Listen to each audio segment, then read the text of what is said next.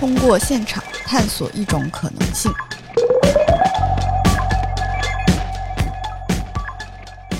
Hello， 大家好，这里是林笑 F M， 我是安妮，什么白讲啊？我们今天请到了野史下酒的恶霸波作为我们今天的嘉宾。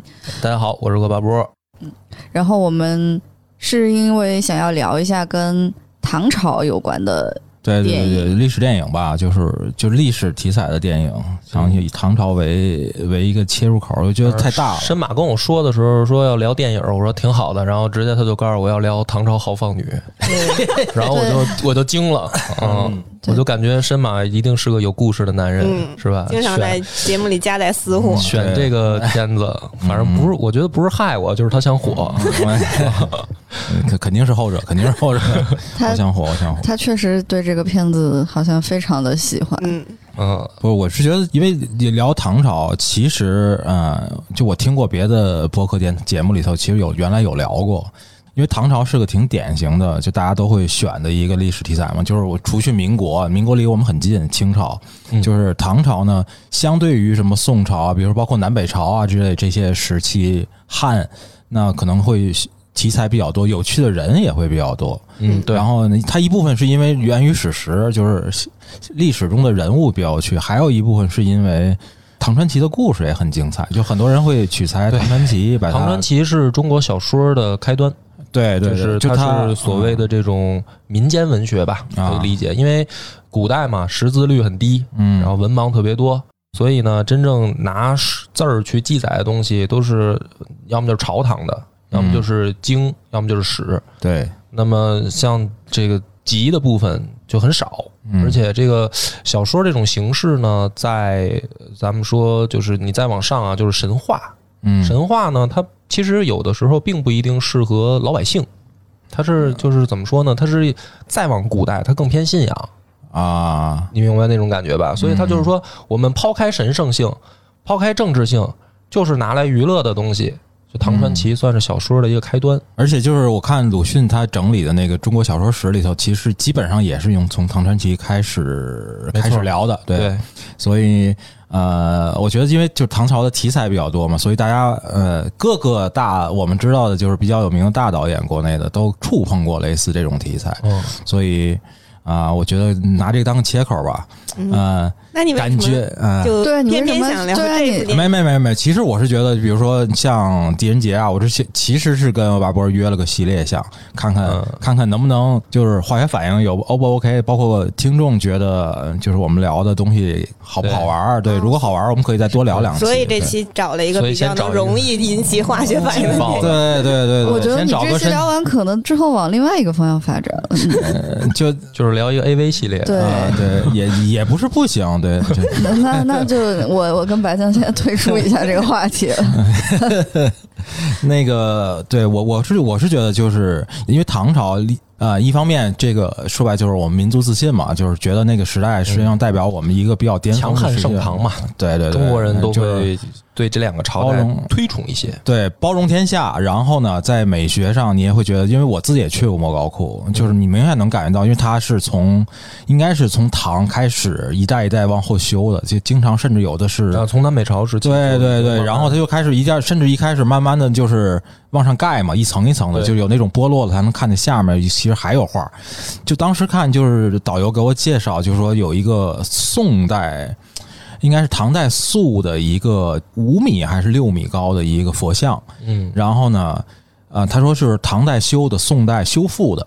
当时他就给指，他说：“你看那个宋代修复的那个、那个、那个衣角、衣襟、衣角，他说明显看出来就是拘谨矮板。”嗯，然后他说：“你看唐就是他，因为他其中有一个衣角坏，另外一个衣角是原来的老的唐代的。他说：‘你看这个。’”就是那种开阔放松松弛的感觉，包括那种华丽的那种飞扬的感觉，只有唐代人审美才有的。嗯，所以我觉得这个也是为什么说影视素材大家都最后愿意拍一个跟盛唐有关，就是盛唐代题材的东西。我觉得像《刺客聂隐娘》啊。嗯狄仁杰系列，然后包括《妖猫传》，这种可能大家《长安十二时辰》，我觉得这都是大家可能都应该哎也比较容易能看听到的一些东西。嗯，但是其实我是觉得这个题材可以往前数得更更早一些，就是我们聊一个新浪潮时期的，嗯、对，八几年的一个东西，一个片儿，八、嗯、四年的了啊，非常早了。老对对对，哎，对老邵氏的，就是 S B 开头的一个对特别暴露年龄的一个选择。对，所以我们这儿两位女主播。最近新看的，对，都没看过之前都啊。新看的，怎么样？小白酱跟这个安妮觉得有何感想？就是咱们开玩笑说它是一个三级片，但是其实把它放在三级片里有点不公平，有点不公平，色而不淫拍的，对，是吧？就是很克制。应该就是啊、不对吗？你觉得不克制吗？然后看见安妮翻了个白眼啊！安妮不是这感觉吗？觉得啊，没有，我刚刚就是觉得有点作。没有，我看的时候不就一直在吐槽吗？嗯。首先这个万梓良这个角色让我有一些匪夷所思，另外就是我觉得可能就是这不跟你刚刚说的我我不是个铁 T 真是可惜了嘛，嗯呃充分的揣摩了一下女主角铁 T 的心理，对啊，就是我觉得她对于这个女女的那个关系解读的，对我对我对我觉得我对这个女女关系解读的更加深入和理解更加的透彻一点，对、嗯、这里边的男的感觉都有点无感，对对对，就是。嗯我站在女主的角度带入了她的心情之后，并且开启了我铁 T 的脑子。嗯，我就觉得这个这个片儿，呃，怎么说呢？我怎么感觉不像是拍给你你们看的？嗯、我觉得它更超前，就是它应该就是一个，它就是很超前、啊。对对对，它从创作理念上肯定是个。对对对，我就觉得它看起来是一个，就是虽然可能喜欢这个片儿的很多人，就是像比如说你们两个男的都看过，但是我们俩女的没看过，但我怎么看都感觉这片儿像是个。那个女女女片儿，所以我就说她的标签有点问题嘛，吸引来的都是、啊、对，就是她她其实打了一个擦边球，因为在那个年代吧，啊、香港有很多这个所谓的情色片儿、风月片儿、嗯，然后开始有分级制度出现。那么其实在那个年代呢，就是很多人都会来打这个擦边球、嗯、就是打着所谓的情色的这个标签，然后包括它这个名字也就是要要吸引人眼球，嗯，但是它这个呢实际上我们用现在的眼光看就是叫标题党吧，对，嗯，其实它的内容不是对男性的那种兴趣去拍的，就是它一点都都不是那种很低级的色情，对对对，就是因为那个刚刚白酱部也觉得那些性爱场面拍的特别美嘛、嗯，都特别不像，就不像那个刚刚有一位围观的群众说这个拍的都太假了，这个现实、啊、现实都不是这样的。不不，他是他是回忆自己的中学时代。不，就是你从三级片的角度来说，它也很不一样嘛，就是它的美感就是其实是很足的。这打光布景，就是、对，我我是觉得它浮华道不仅仅是打光布景，我觉得连姿势都非常的美。呃，就是脱离现实的美，就是它符合美学的那个比例结构，对对对对对，它的姿势、嗯，包括尤其是把女性的那个腿拍得很修长的这种、嗯、放在屏幕里的这些位置，都明显不是一个只是为了就是所谓的这种快感情欲去弄的，就是它还 是,、嗯、是个纯娱乐项的东西，对，它很讲究这个美学的怎么说呢，铺陈和构造吧，嗯，所以这个好多，反正我小时候是当成三级片找来看的。嗯，然后看完了以后呢，就是肯定是对，看完了以后呢，就觉得就是不过瘾。嗯、对，就是因为看三级片的心态都是快倒着看嘛，啊、是吧？而这个东西快倒着，反而是需要长大一点儿。回过头来再看这个片子，才会发现九画面预览都看不见什么有效信息，是吧？对。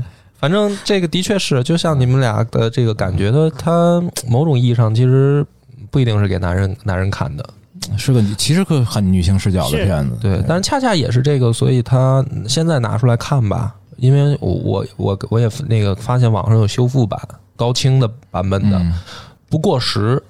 对，这个不过时讲的就是说，从它的画面美感，就是服化道，再到它的所谓的。作者的表达吧，就是导演的个人表达，到现在看都不很，不但不过时，而且反而这个时代，因为咱们现在男女关系很紧张，所以他这个片子，对吧？就咱们这个时代男女关系挺紧张的嘛。现在这个欧美刮过来这这这阵阵妖风啊，呃、女权女权崛起，所以他这个这个片子现在看呢，反而更具有一些怎么说呢？就是好像超前的这种对。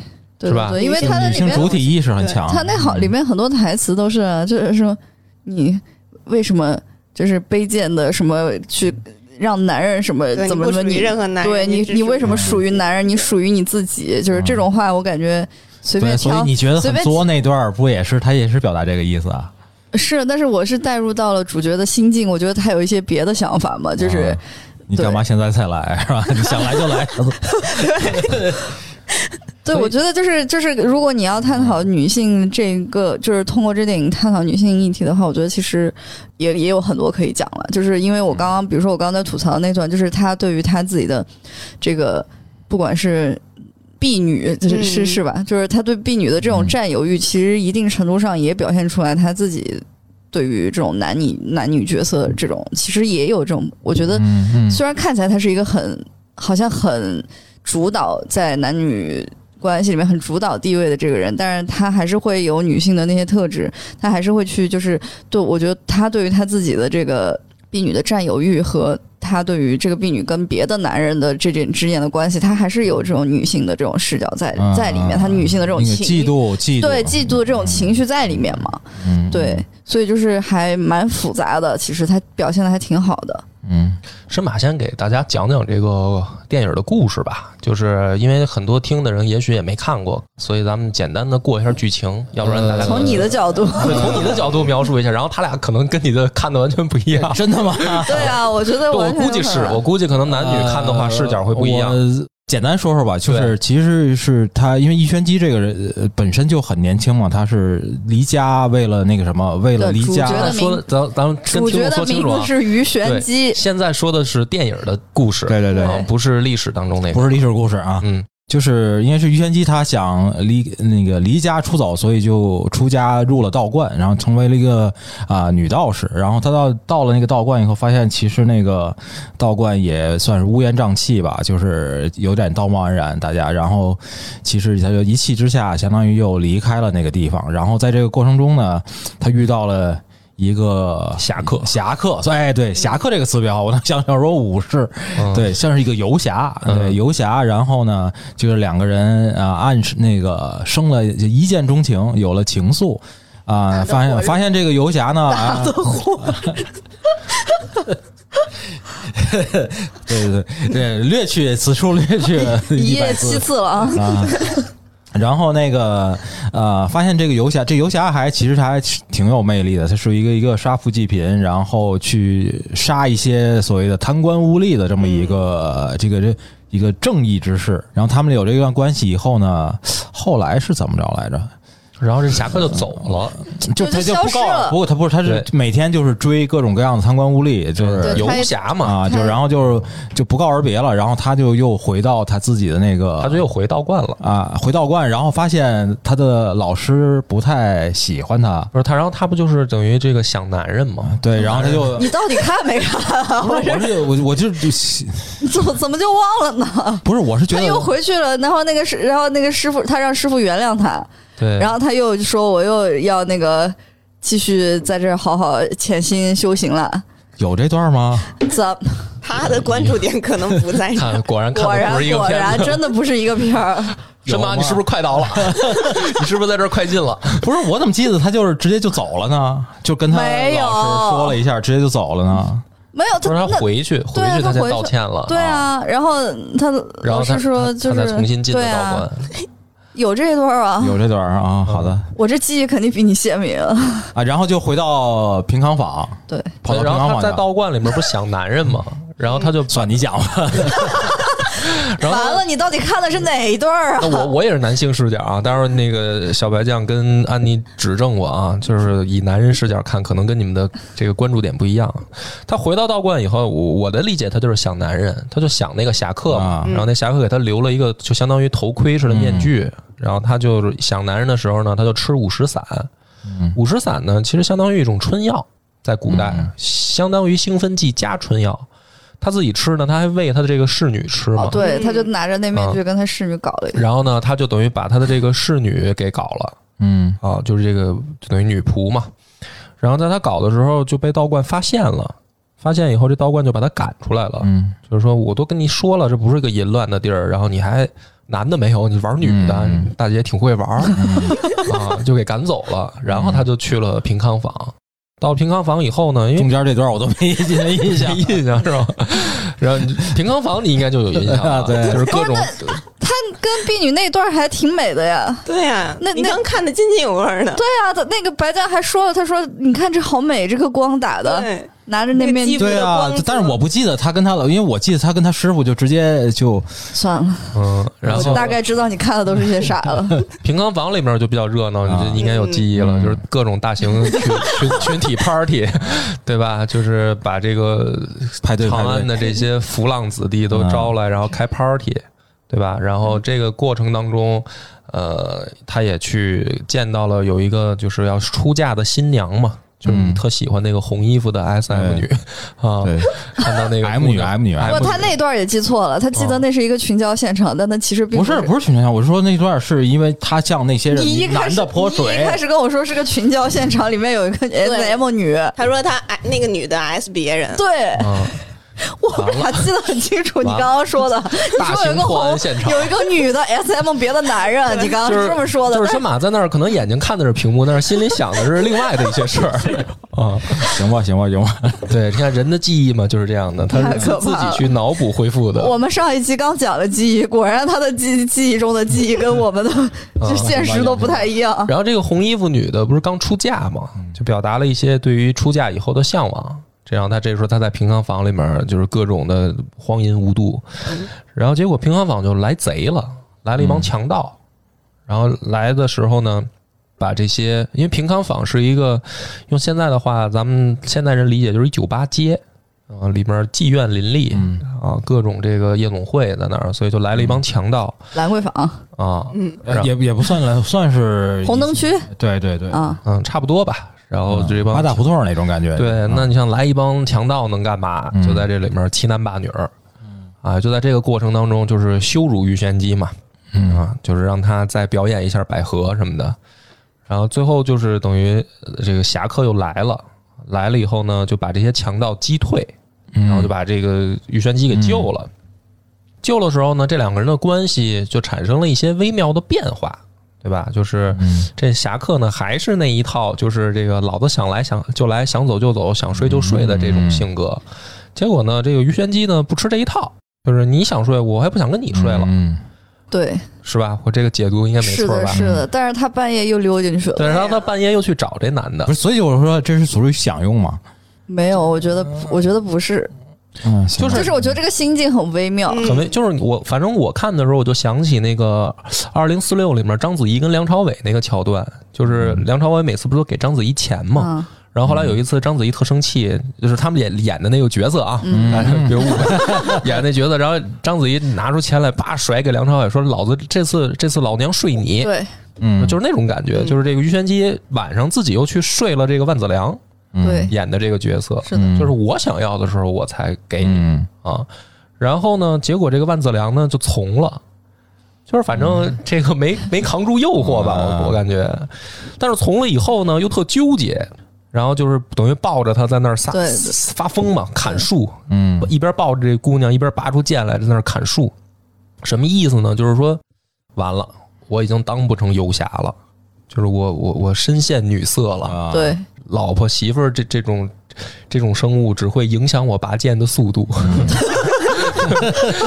啊！我这个解读，我说电影里啊，不，我可没这么想啊。他是他是这意思，他觉得、啊、他觉得就是嗯，会拖累他的感觉，对吧？然后、这个、不是我的性格，哎，然后这个这故事到这儿呢，就是这两个人的这个故事发生变化了。嗯、然后后面呢，就是在这个交往过程当中，还有一个男性角色，就是一个这个道士。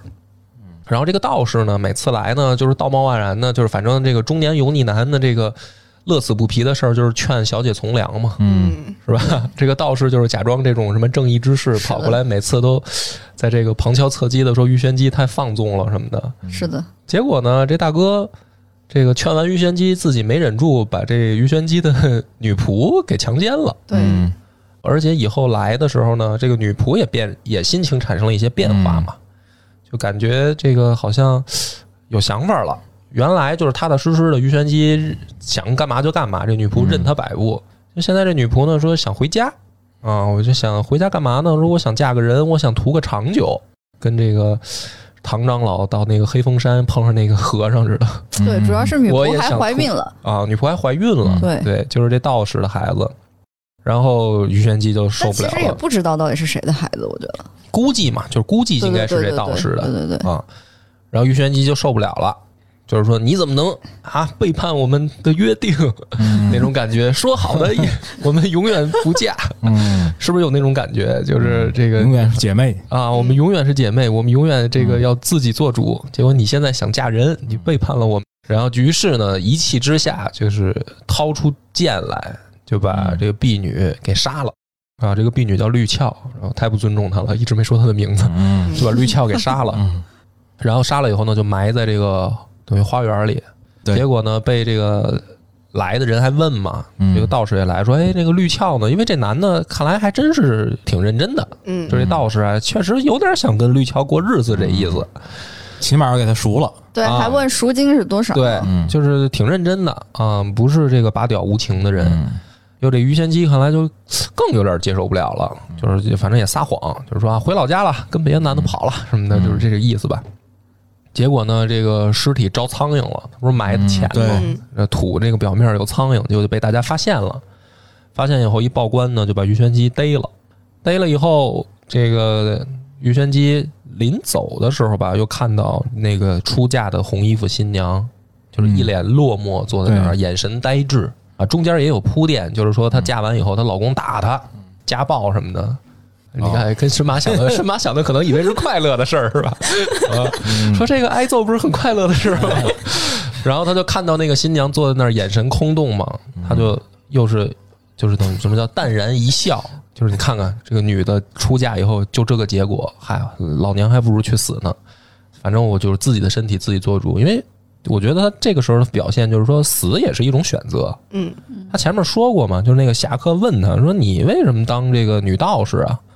他说：“我既不想做妻，也不想做妾，也不想做妓，也不想当这个女尼姑啊。说我这头发好看，我舍不得，所以我只能当女道士。”我觉得到这个时候呢，他就是说出来了一个，就是说我还有一个选择就是死嘛，所以他就说：“那我就坦然赴死。”嗯。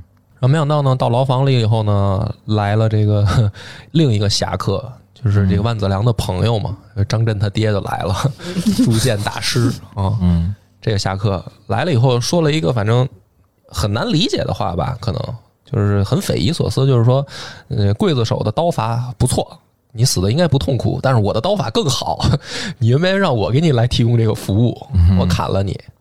然后鱼玄机呢，就是那个大笑嘛，就说你好狂妄，你还想杀我，对吧？我不会让你得逞的。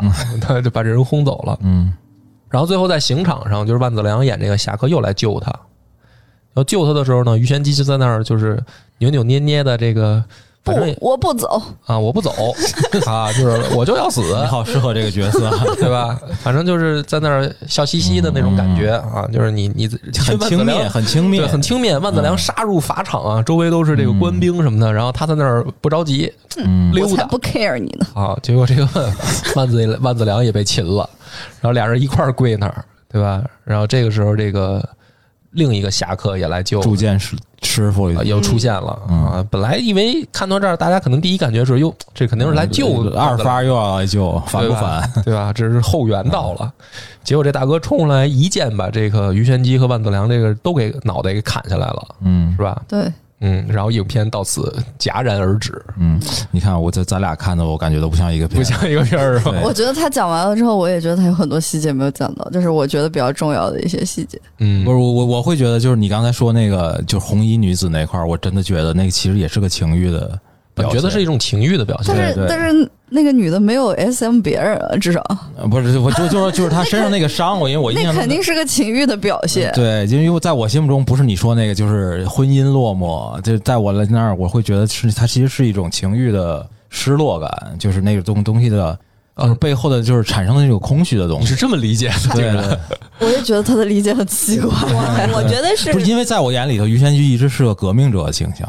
嗯、啊，因为在我对是个叛逆的革命者形象、嗯，就是他从头到尾都在某种程度上，就是他践行一种他自己的主张，嗯，有点那个呃，所以他这个里边的就是很多就是包括沙律鞘啊之类的，我觉得都是带着一些所谓，就是我都是从那个视角上去看那些隐喻的，嗯，哦，就是当主张叫什么队伍里出现了叛徒的时候，我们要怎么？我明白你的意思，啊、就是那个圣经里那说那话，啊、就是莉莉丝为什么跟亚当离婚啊？因为姿势问题，嗯、凭什么女的得在下面，老娘得在上面？嗯、你是这么理解这事儿？就是我认为他所有的行为都是想，他想他想表达一种自己的主张。就鱼玄机有一种主张，嗯、就是我用我首先是我自己，我按照我自己的意愿来、嗯、来那个什么，嗯、来来生活。然后包括所有的男人，你们想要我的时候，那就得我想要，不是你想要什么，而、嗯、我想要什么。所以对那个红衣新娘，嗯、你的意思就是说，你要当你也得当 S， 你不能当 M， 是不是？不是，不是，他会觉得，他认为一开始他解读为那是一种快乐哦，那是一种那个自自由的快乐。但后来他会看到，你快刹住吧你！你评论区真是能给你骂碎了，我要看完了。嗯哎呀，可惜金花不在，金花在就直接就当场就戳穿你的这个，我觉得你理解的不对啊，这个对，你都记得那一句话，但是我你的理解怎么跟这个差别这么大呢？不是我这。她老公白天让她当好女人，晚上当让她当坏女人吗？对啊，我感觉那个女的想表达是，我白天也想当坏女人。对我也是，我也觉得是这个意思。对啊，所以我就说，她实际上是个情欲的符号啊。就对于鱼玄机来说，因为鱼玄机在那儿看那个东西呢。不是，但是鱼玄机想去拯救她呀。看出现了严重分歧，鱼玄机把他拉到边上说：“你身上，你身上的伤是怎么回事？”所以啊，所以我就是误会了。所以我告诉你，那是快乐啊。啊没事，这个点我不觉得那个东西对我来说是伤害。我告诉你，这是快乐啊！啊啊啊啊！这行吧，行，不重要。不是，不要深究这个，大家看到不同的想法很正常。你们两个怎么怎么觉得这片子？就是哪些地方你们觉得？我最喜欢就是最后一幕。最后一幕就是他俩被 他, 他, 他喜欢那个他俩被他喜欢张震，他他喜欢张震他爹哦，哇太帅了，我不行。那你是当剑戟片看的是吧？太帅了，迎风一刀斩。对对对，那你就是喜欢看杀人的场面。他, 他是喜欢看杀人的场面。对，但是张震他爹这个角色在里面也一直让我觉得特别性感，我觉得比男主。禁欲系，嗯，对，是个禁欲系，太多了。然后大叔、嗯、大胡子，然后也话也不多，人还特别。那你觉得他代表什么呢？就是他隐喻了什么呢？你觉得这个人物？考试不是不是这样吗？语文阅读理解来了，不是你不觉得很奇怪吗？这个角色就是他在一个充满情欲的世界里边，然后他是一个禁欲的人，对，因为他但是我觉得他内心也并不是没有情欲的，他只是在压抑自己。就像、哦、你觉得他是压抑？他想杀死鱼玄机，我觉得是一种直男的最极端的占有欲。最极端的占有欲，对，我觉得他是爱这个角色。我我基本上同意他的理解。我觉得他是爱这个角色的，啊、但是我又因为我的禁欲这个我自己的观念，我不能跟他有这方面的肉体上的这种关系。我来，我来成全你完美的死亡。对，所以我要杀死你，成全你。你们是这么理解这个？奇怪的，你们你反正我觉得小白酱也被你带偏了。没有没有没有，我赞同我赞同我赞同。一开始我就是认同。OK， 安妮呢？你同意他们俩这看法吗？啊。我不知道，我觉得他们俩把这个影片好像拔到了一种前所未有的高度。没事，你就说你的那个对我直观感觉，我的直观感觉就是我站在鱼玄机的角度去思考这一切情感上的问题，我并没有觉得说他他有什么革命者的这种感觉，我我我我其实没有太多的宏观角度的想法。没没没没，这是完全是我的我、就是、我就是站在他自己的角度，嗯、就比如说刚刚那个呃。那个什么，恶霸波啊，刚刚那个恶霸波说的这个绿鞘的死的这一段，就其实他死了之后，其实对于这个女主角来说，她还是有一个更大的冲击点，是在于不仅仅是一个男的来赎她，至少是两个以上，并且她一开始以为这个孩子是这个这个道士的，但是。他突然发现好像也不太确定了，他本来以为就是、这个、beach， 对他对他本来以为就是说这个人是属于我的，就是就是虽然他自我的妞，我觉得就是他虽然自己他自己潇洒吧，就他他觉得说我不属于任何男人，但是他还是觉得绿鞘应该是属于他的，嗯，就是他自己也逃脱不了这种这种想法。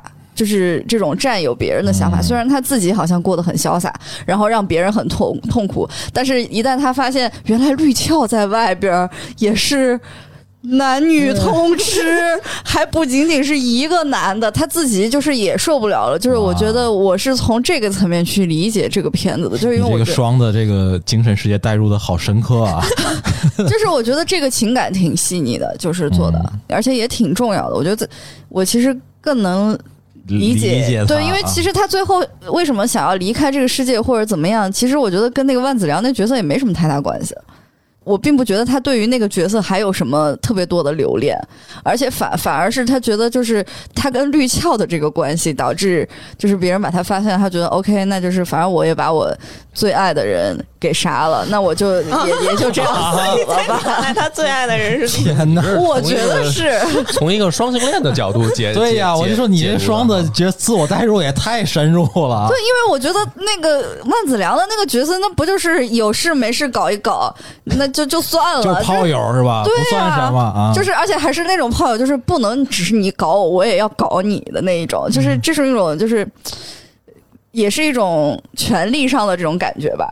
行，四个人四个人仨角度是吧？所以你他一开始跟我说那个万梓良的那个角色是主角，然后我现在看了前面二三十分钟之后，这个主角就基本上没有再怎么怎么出现了，然后中间又出现一次，又搞了一次，然后然后最后又变成最后又出现了。我其实是完全带入了一个叫什么革命革命角度，因为我会觉得他其实是类比为，就是虽然那个那个那个游侠很他那个角色非常的潇洒，而且看起来就代表着那种正义。就独来独往，但其实就是跟那种个人自我解放的那种角度来看，嗯、你这个东西仍然是在已有系统里边的一种改良哦。对，就是所以我是觉得就是就是这个东西你你你不配，对他反叛的还不够彻底、嗯呃。对对对对，我是我是一个带入那样角度，所以我会觉得他是那个角色设定很关键，因为其他那些都是说白了都代表着更低端的那种所谓的什么。社会普通名流、啊、明白了，你的意思就是说，在这个里面，他们的人物的精神是分等级的。比如最低级就是世俗标准，就比如说女的就应该嫁人，嗯、然后应该三从四德，嗯啊。然后呢，鱼玄机一开始是跨过第一重，就是我要离家嘛，我不跟老公过了，嗯，或者说就是不跟男人过，我要出家。然后在这个情况下呢，就发现出家的这帮人也也是很世俗的，所以他找到了第二等级，嗯、就是万梓良处在第二级。对对，是吧？因为他有一个，我记得有一个镜头，就是他在水里游泳的时候，不是遇到那个武士吗？嗯、游侠，然后。呃，他遇到万梓良的时候，是当时万梓良是拿一个剑对着他的，嗯，就是他这样就在水里头抬头，对，抬头看那个剑，就我是会觉得就是那个东西，当时是把他给迷倒了，嗯嗯，就是那种所代表着那种用武力去带来、嗯、给这世界带来自由的那种，用暴力带来自由的那种方式，嗯。嗯是，然后我怎么看见那剑，我就我觉得都是幸福号是吧？对，嗯、呃，然后等于有多大剑是吧？就有多大的，就是喜欢有大宝剑的男人。对，他就是拿了一把大宝剑，对，双手大剑。嗯，你的意思就是他后来又突破到第三层。就是他光自由还不是说这种什么要什么形式的自由，对，就是你不能光是形式上的自由，得是真正人精神上的。对，就是他发现这个侠客其实也不够自由，对，你还是跟着那些官员达官显贵，只不过跟着贪官污吏到处跑而已，就是你还是追随那些东西。嗯，那最后呢，终结就是死。呃，对于他来说，就是因为他觉得，呃，我用这个东西来就是自我实现一下嘛。因为我觉得那个死是个是个很诗意的表达，哦、毕竟鱼玄机他自己的就那个角那个人物，他本身在历史上也是个诗人嘛。嗯，我会觉得这个东西更多的是导演想表达的一种导演的哎，对对对对， okay. 就是。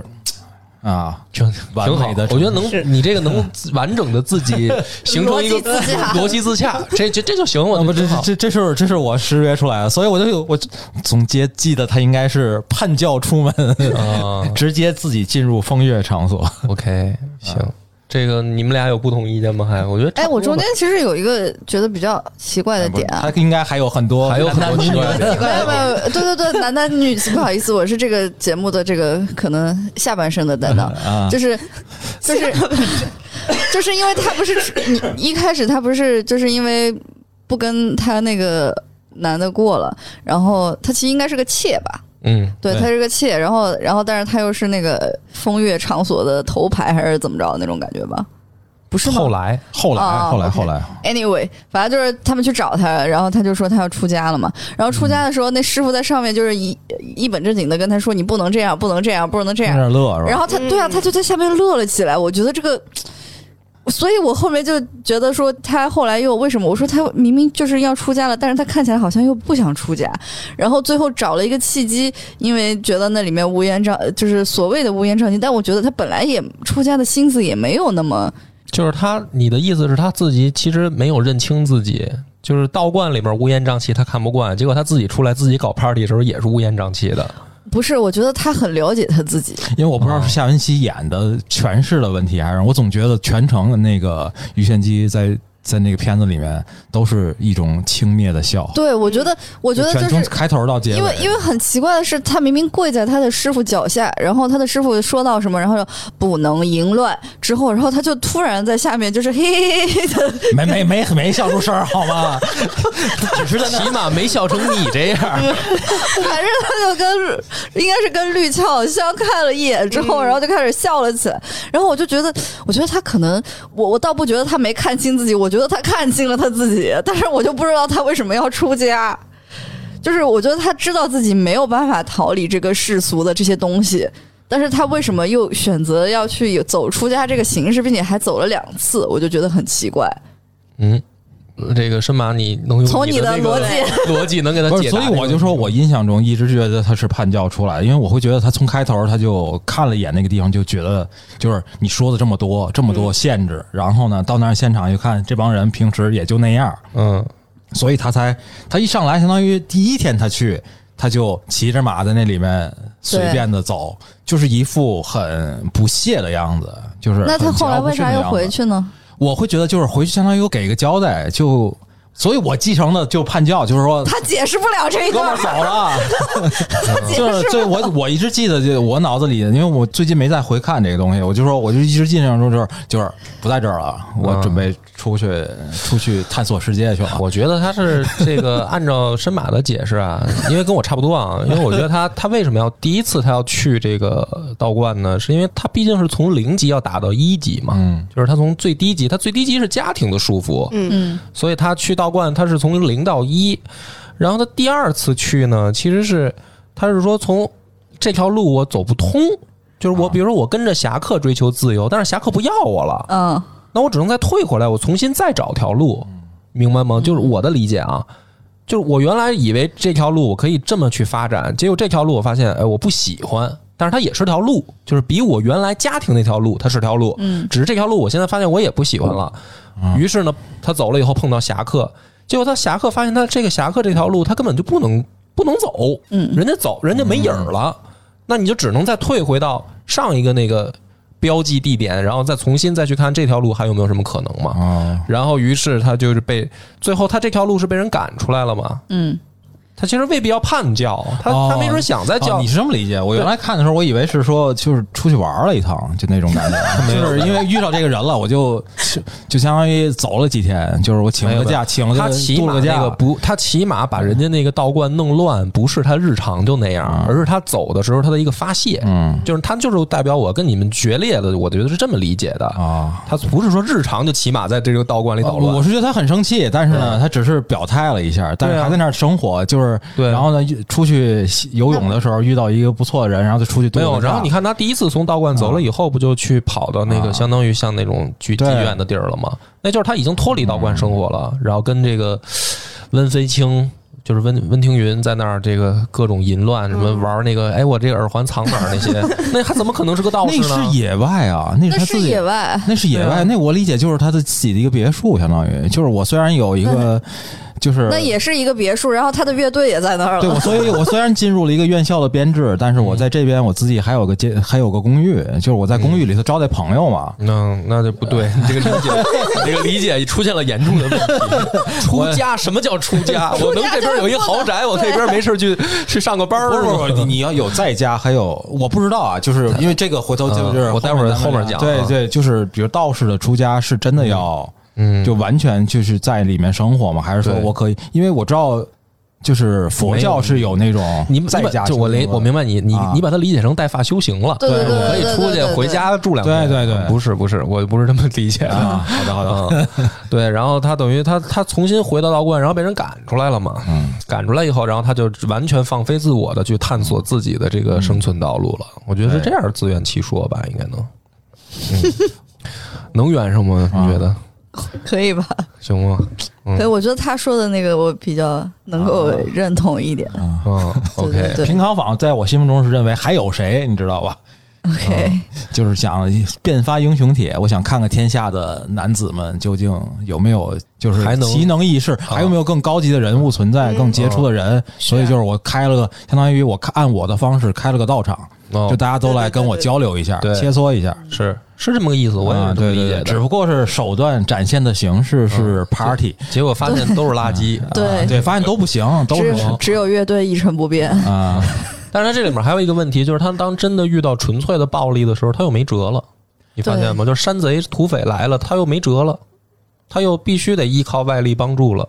对啊，山珍来的时候让他们俩表演一段百合，他俩就演了，他也只能表演、嗯，那怎么办呢？我仍然记得他们有一个轻蔑的笑的那个画面，那倒也没有吧。我觉得就是为了生存吧，因为它里面还有、嗯、另外就是他觉得这个，就起码从我的角度看，我觉得他轻蔑的笑一下，就是你不就想要这个吗？对啊、演给你看，有什么大不了的？是啊，嗯、就像我觉得他。就是被，就是他说自己要靠自己挣的钱过活嘛，他不要那个道士给他的钱。之后紧接着一场戏就是他在接待那个客人，对，然后被 S M， 然后之后把钱 给, 钱给他了。对，我觉得这就是他的生存之道。他觉得这个并不是对自己这种生活方式和自己想要追求的这种精神呃理想的一种叛变，而是实现他这条道路的一个途径。他觉得就是挣钱就是挣钱，对，这就是公私分明，对、啊，工作就是工作，是。嗯很很敬佩这种、啊、这种敬业的精神、啊啊、好吧，那你们能就是说敬佩之外，你们真的觉得这个是女性的能认同的一个想法吗？就是说她真的这是，反正男性肯定是认同不了吧，我觉得我还挺认同啊，你挺好的，对，我觉得女的就 我, 我觉得他俩肯定是认同这种方式的，而且我就、嗯、我觉得女的就应该活成这样，应该打破束缚，对对啊，而且独立的。但是我最后那点我有点不太认同，就是我觉得那个就很有古风了，就是那个我是不行。那深妈，我还有一个问题问你，那就是说，呃，个人选择可以追求这种生活方式，或者说精神追求，那为什么要干预她的这个婢女呢？啊、哦，对，就这点。对、啊，我对我就说这、啊、这个就是我理解的所谓那个，就是那种就是革命叙事下的阴暗面的东西。哦，我这么理解的，就是、就党同伐异嘛。其实我认为就是理念不合，然后就灭，就是肉体灭绝。我觉得这个我结合上作为新浪潮那个时代，我会觉得他带上这个也很正常。这个实际上是一种反思。嗯，明白。就是对、嗯、所有的东西里头都有脏东西嘛。是。嗯，还等于你其实还是把它放在了一个就是电影发展到新浪潮时候的大背景，也也没有也没有，我会觉得就是即使在叙事里面，就是呃，它在这个里边一个比较正向的一个输出里面加一些这样的东西，我觉得本身也。Okay, 就是说白就是把这个增加这个人物的复杂性，或者说把这个题目、这个主题也深化成更有丰富的层面了。明白了 ，OK， 那个咱咱们下一个环节可能就是因为大家都应该表达的差不多了吧？嗯、我觉得、嗯、是吧？对，历史上的鱼玄机呢？对，历史上鱼玄机什么样？这肯定是这个也得讲，因为他毕竟他用了一个历史人物，嗯、而且里面不光是鱼玄机，温庭筠也是历史人物。嗯、虽然在这个戏里面、呃、出场跟个屌丝似的，嗯啊，但是历史上他是大师嘛。我, 我以为他是个 gay 啊，那就是咱们最后在这个讲真，因为我觉得我讲完了历史的鱼玄机，你们可能会对这个电影的评价都受到影响，所以我就咱们先来一个打分吧，就是说这个。唐朝豪放女这个电影，如果你们给打个分的话，满满分十分，你觉得它值多少分？还要打分七，然后我也觉得是七分。对，深马呢？我八点五，八点五，八深马高一些是吧、啊？对对对对 ，OK， 我觉得因为我我就看看我讲完历史你们会不会分有变化，嗯，所以咱们现在先打出一个分，就是鱼玄机是呃公认的吧，历史上唐朝四大才女之一，嗯。呃，另外三个这个是李野、刘彩春和薛涛啊。然后鱼玄机的呢，他的这个生活的年代是已经快到晚唐了，也就是说再过四十年唐朝就灭亡了啊。武宗时代是吧？我看啊、呃，都在就差不多再往后点了、啊。嗯，他也就是说，他在这个唐朝所谓的四大才女里面呢，他是最后一个。嗯啊，前面有这个仨老姐姐打样，基本上世人对于这个才女的固定印象可能已经形成了啊。那就看看鱼玄机，其实从这个角度看，他有没有可能打破这个束缚嘛？啊，但是实际上没有。嗯，就是所谓的什么四大才女吧，在这个历史上来看，嗯、呃，因为我们的古人啊，我这我。这个就是觉得对女性也不太公平，就是女性女性形象在我们的古人的视角里特别单薄啊，不是这个贞洁烈女，就是淫娃荡妇，就是非常极端非常单薄。所以呢，这个所谓的四大才女呢，都是偏淫娃荡妇那块的，就是虽然有才情，但是呢，这个属于道德都有问题啊，都是这么一个定位。就是历史上的鱼玄机差不多就是这样一个定位，嗯。而且呢，这个非常年轻就死了，就是有的说二十四，有的说二十五，有的说二十六，反正就差不多吧。二十四到二十六岁的时候就就挂了。嗯，死的原因就是因为杀人，就是把他这个婢女绿俏给打死了。所以说，整个这个电影故事，它是在这个案件上是取材了真实的历史背景和故事，嗯嗯、但是呢，对于这个鱼玄机的人物塑造。跟历史上是有巨大区别的，嗯，所以咱们稍微就是讲讲这个鱼玄机的生平。他是属于十岁的时候，就是已经用才名在长安出名了，十岁的一个孩子啊。他第一作文得奖了是吗？没错，就是这意思，就是新概念作文大赛，人家已经拿奖了，你就可以这么理解吧。就是他第一次碰到温庭筠的时候，他十岁，温庭筠已经五十五岁了。因为温庭筠的年纪也有争议啊，有不同的说法，就是咱们取这个比较集中的吧，就是大多数人认同，就是起码五十岁以上了。所以有的人说说他这个第一个男人是温庭筠啊，包括这电影里面看温庭筠跟他是同龄人，跟个这个大傻帽似的在旁边啊，不是历史里面这是完完全两代人，就是一个师生关系，而且是温庭筠找到他，就是听说这孩子很聪明，于是呢就出了一个题。就是指着这个岸边的柳树，说你能不能以这个为题，现场作诗一首。然后说这个鱼玄机呢，就是呃稍微想了一想，就出口做了一首，就是《赋得江边柳》。嗯，呃，诗大概是这样，大家听听啊，十岁孩子的这个已经到什么水平？翠色连岸连荒岸，烟姿入远楼。影扑春水面，花落掉人头。根老藏鱼窟，枝底系客舟。潇潇风雨夜，惊梦复天愁。这是十岁孩子写的、嗯、啊，也就是说温庭筠的一个面试考题吧。嗯，老灵魂，他就交了这么一个大卷。于是呢，两个人就成为忘年之交。那温庭筠这个人呢，啊，他是花间词派的鼻祖。嗯，啊。所以说才华也是非常的出众，在历史上就是不管是文学上还是怎么说呢，就是历史上都非常出名。但是温庭筠呢是一个怪人，他是一个恃才傲物的浪荡子。你别看这个时候已经五十五岁了，这个劲儿还在。什么劲儿呢？就举一个例子吧，这哥们儿特别喜欢替人作弊。他自己非常有才华，你就收钱吗？不收钱啊，他就喜欢在考场上替人作弊。就是你想想，在唐代，因为隋朝的时候开始有科举，在唐代的时候科举开始兴盛发展起来。那么作为这个读书人，可能一生最高的目标就是科举。大部分人都是这样，因为从孔子就说嘛，你读书这个就是去研究学问，为什么要当官嘛？嗯啊，所以到了唐朝的时候，科举的制度已经发展起来了。很多人他的这个最大的目标就是科举当官。那科举当官的时候，你有实力就行了，你为什么要去破坏这个规则？就是你去替别人作弊，高考爱好者啊，就高考爱好者。但实际上他就是什么呢？他是有点那种，就是我虽然有这个才能，但是。这还不够显得我牛逼，我还得向世人证明我的才能不止如此的那个劲儿。就哥们儿用才华可以量产出状元了。对，他的这个追求跟别人还不一样啊，所以他当时有一个外号叫温八银，什么叫温巴吟呢？就是在考场上，当时这个唐朝考试里面有一有一个科目就是考诗词，嗯，而且呢是要用官韵，就是官方定的韵脚去做诗词。嗯嗯、然后说这个这哥们儿呢，每次考试的时候啊，就是双手这么一个一一抱团就抱在胸前，嗯、就像你现在这个身板姿势，没抱团、嗯、然后就听这个韵啊，听一韵吟一段，听一韵吟一段，每次都是八段。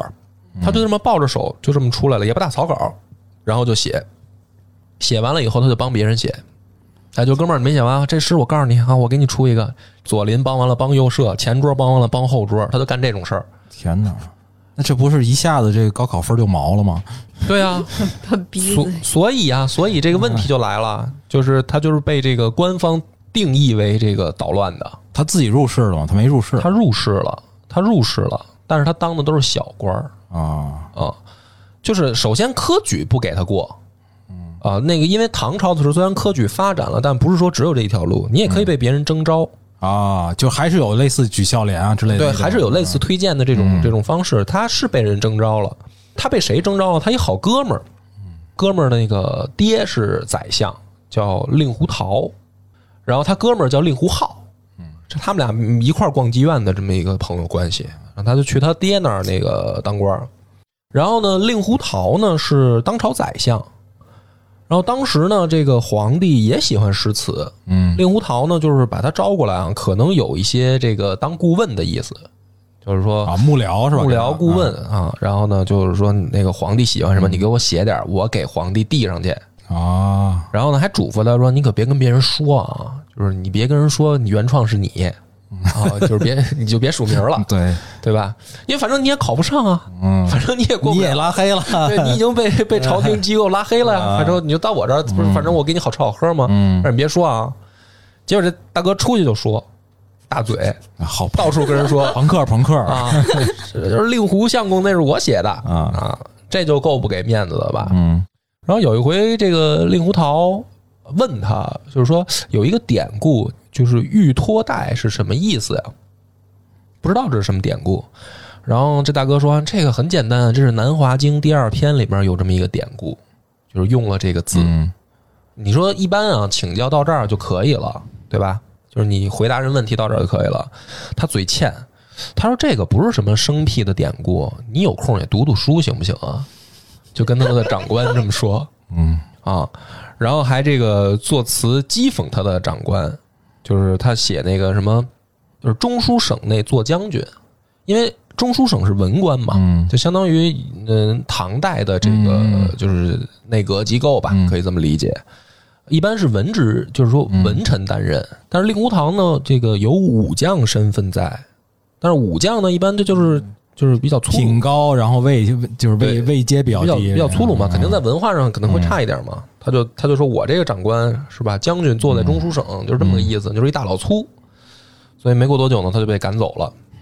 反正就这么一个人，这个就是温庭筠。嗯，他本身就是一个浪荡子，但是呢，并不是说是一流氓，就是不是在这个电影里面表现的是一流氓，他只是恃才傲物的这个劲儿。嗯。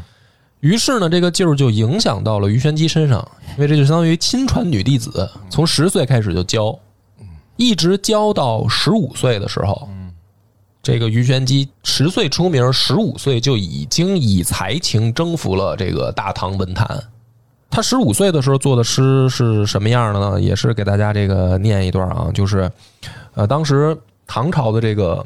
新考科举的，如果中了进士的人呢，他们会集体郊游，去长安的一些，呃，名胜古迹啊，登高望远啊，然后在墙上就题诗啊，就跟这个宋江似的，在他墙上题诗。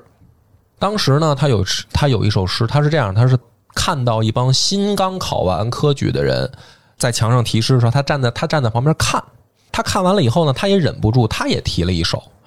这个诗大概是这样的，就是他写的啊。叫云峰满目放春情，历历银钩指下生。自恨罗衣掩诗句，举头空羡榜中名。什么意思呢？就是说他看到这些举子题在墙上的这些诗，他在下面看嘛。他看的时候，他发出感慨，就是说：“哎呀，可惜我这身衣服耽误我了。”因为衣服就是什么？我是女女装嘛。那就是说我的女性的身份耽误我了，我只能抬头看着羡慕他们中榜，因为我没法考科举。嗯、他就写出这样的诗，这是十五岁的时候。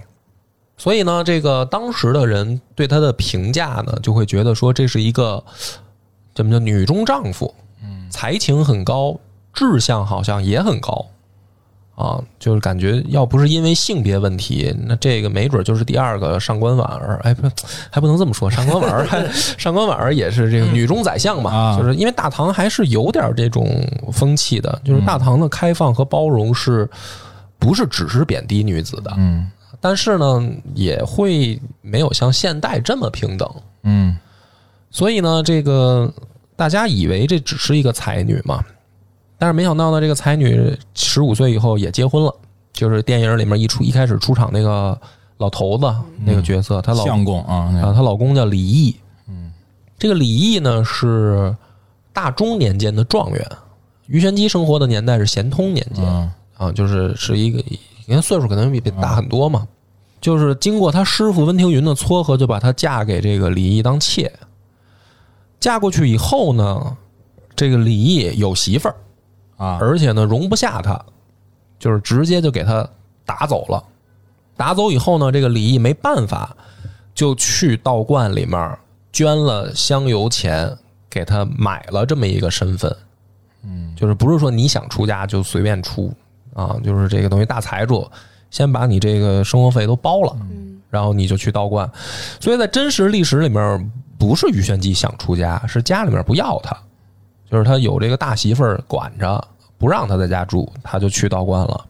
但是他去道观以后呢，李毅就告诉他说，就是你忍几年，我在外面给你置办好了，什么小别墅的，什么这个、嗯、等我大老婆死了你就回来，哎，就是要不就是等这个大老婆是吧，这个气儿消了还是怎么着，就是反正就是咱再想办法，对，运作一下运作一下。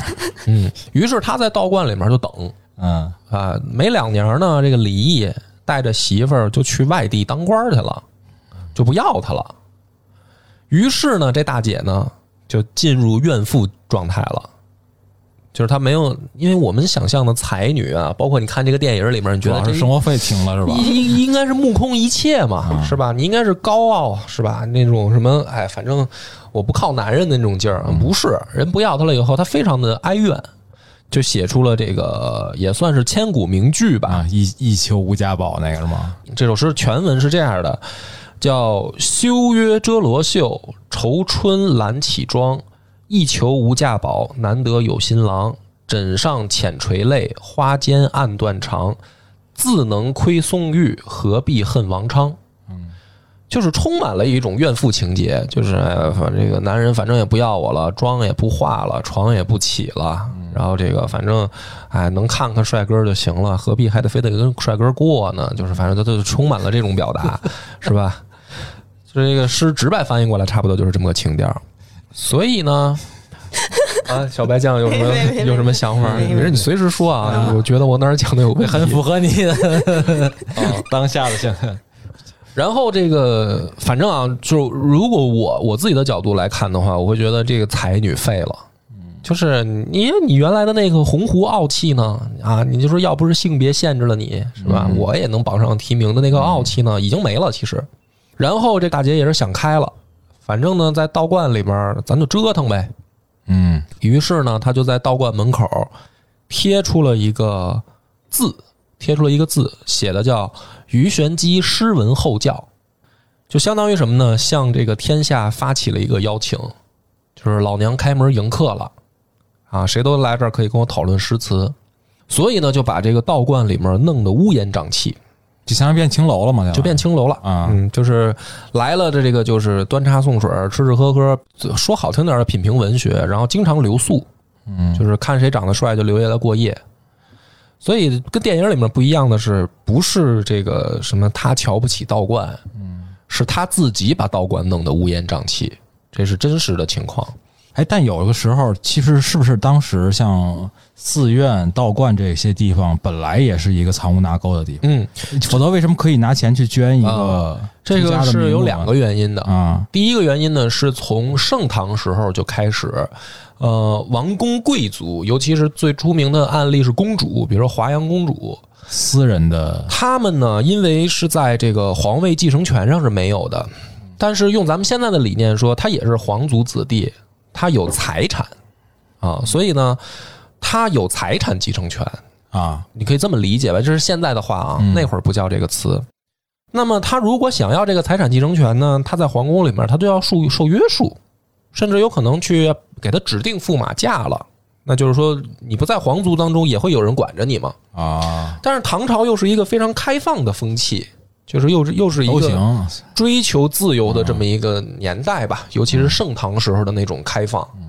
所以呢，很多的这种公主或者王公贵族，他们选择干脆我去道观，这样呢，我不用指定这个什么婚姻，我也不用去什么家族管着我，然后财产我可以带到道观。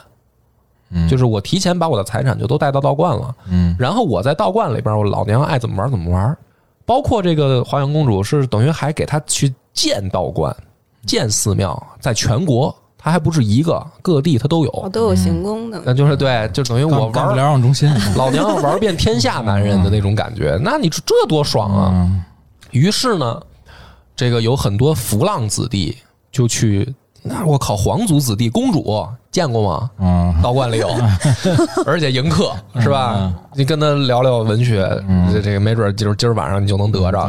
所以他就带了这种不好的风气去啊，这是第一个原因。第二个原因呢是，不管是道还是佛，在唐朝经历了一轮特别兴盛的年代，然后呢有很多政策优惠，在不同的时期有不同政策优惠，好像地产什么的，就是能避税，对。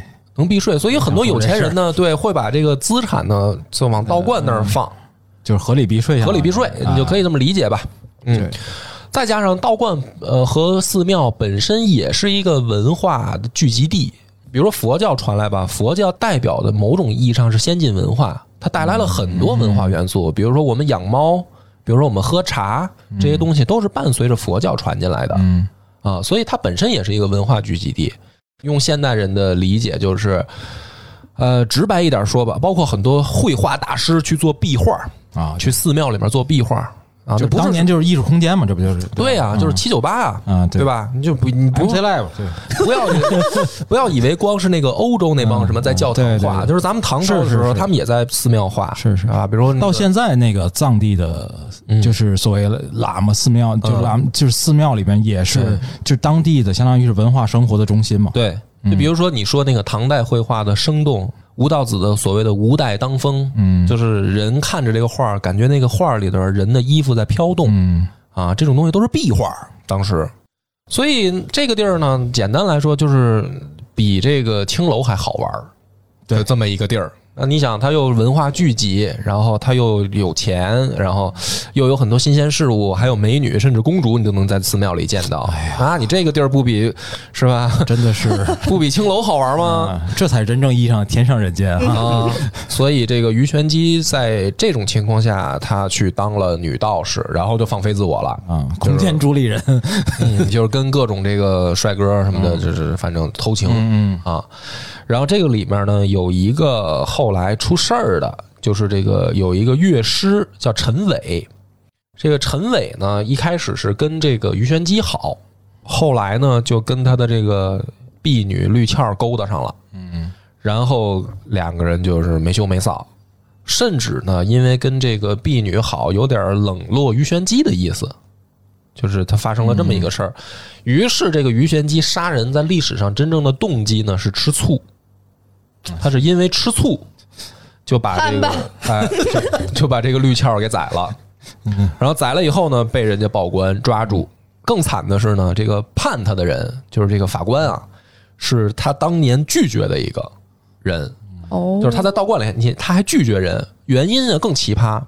这个法官，有时候这个这个主审的这个官员姓裴，嗯啊，那他为什么拒绝他呢？是因为李毅的媳妇儿姓裴。就是你能明白那种怨妇情绪了吗？就是我当年为什么不能在家住，就是因为这个大娘子裴氏把我赶出来，所以天下姓裴的没一个好东西，所以他在道观里都玩成那样了，姓裴的来了他不接待，结果这个姓裴的就是你的案子落到落到我手里，你去死吧你，等于他死的时候才二十四岁就死了。那我觉得这里边肯定还是有一些其他的，因为毕竟他那个地方有很多名流嘛，对吧？嗯，我觉得跟他师傅有点关系。呃，对，就是说，你看他这个一生的性格，还是朋克，对，就跟温庭筠啊、嗯、这两个人，因为正史啊这两个人记载不多，基本上就没有什么记载，嗯，嗯都在野史里，都在野史。然后集中的呢是这个《唐才子传》，嗯，这个师徒二人呢就是前后脚，就是前面这一章是温庭筠，下面这一章就是鱼玄机，嗯，他俩是并列记在这个《唐才子传》里的，所以这个东西算个野史吧。因为《唐才子传》里面呢，也是呃不严谨的地方很多啊，就是也有杜撰的成分，嗯，所以说他这个案子是不是真的就是真相呢？不一定，而且人是肯定死了啊，人因为这事儿，对，人是肯定死了。而但是《唐才子传》里面的鱼玄机记载，他没有记载为什么死，他只是记载他的事迹是就是玩啊什么这些事儿啊，所以呢，这个是历史上真实的这个所谓的唐朝豪放女。那么放在当时的那个时代背景下呢，的确也有点玩出格了，就是嗯，已经不能算是什么正常的这个妇女生活的选择了。但是恰恰也是这样的，就是说，呃，我们不能把这个原因跟结果不能倒置，就在这儿。为什么他们就是说才女都是这种呃所谓的淫娃荡妇吗？这个就反了。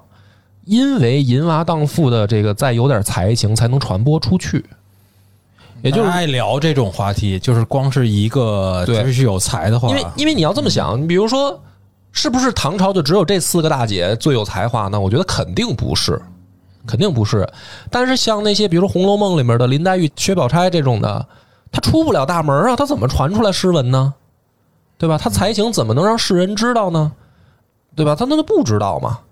而且搞不好弄死这些所谓的放荡的才女的，就是那些深闺里的才女们，啊啊，不是他抢了我老公的时间。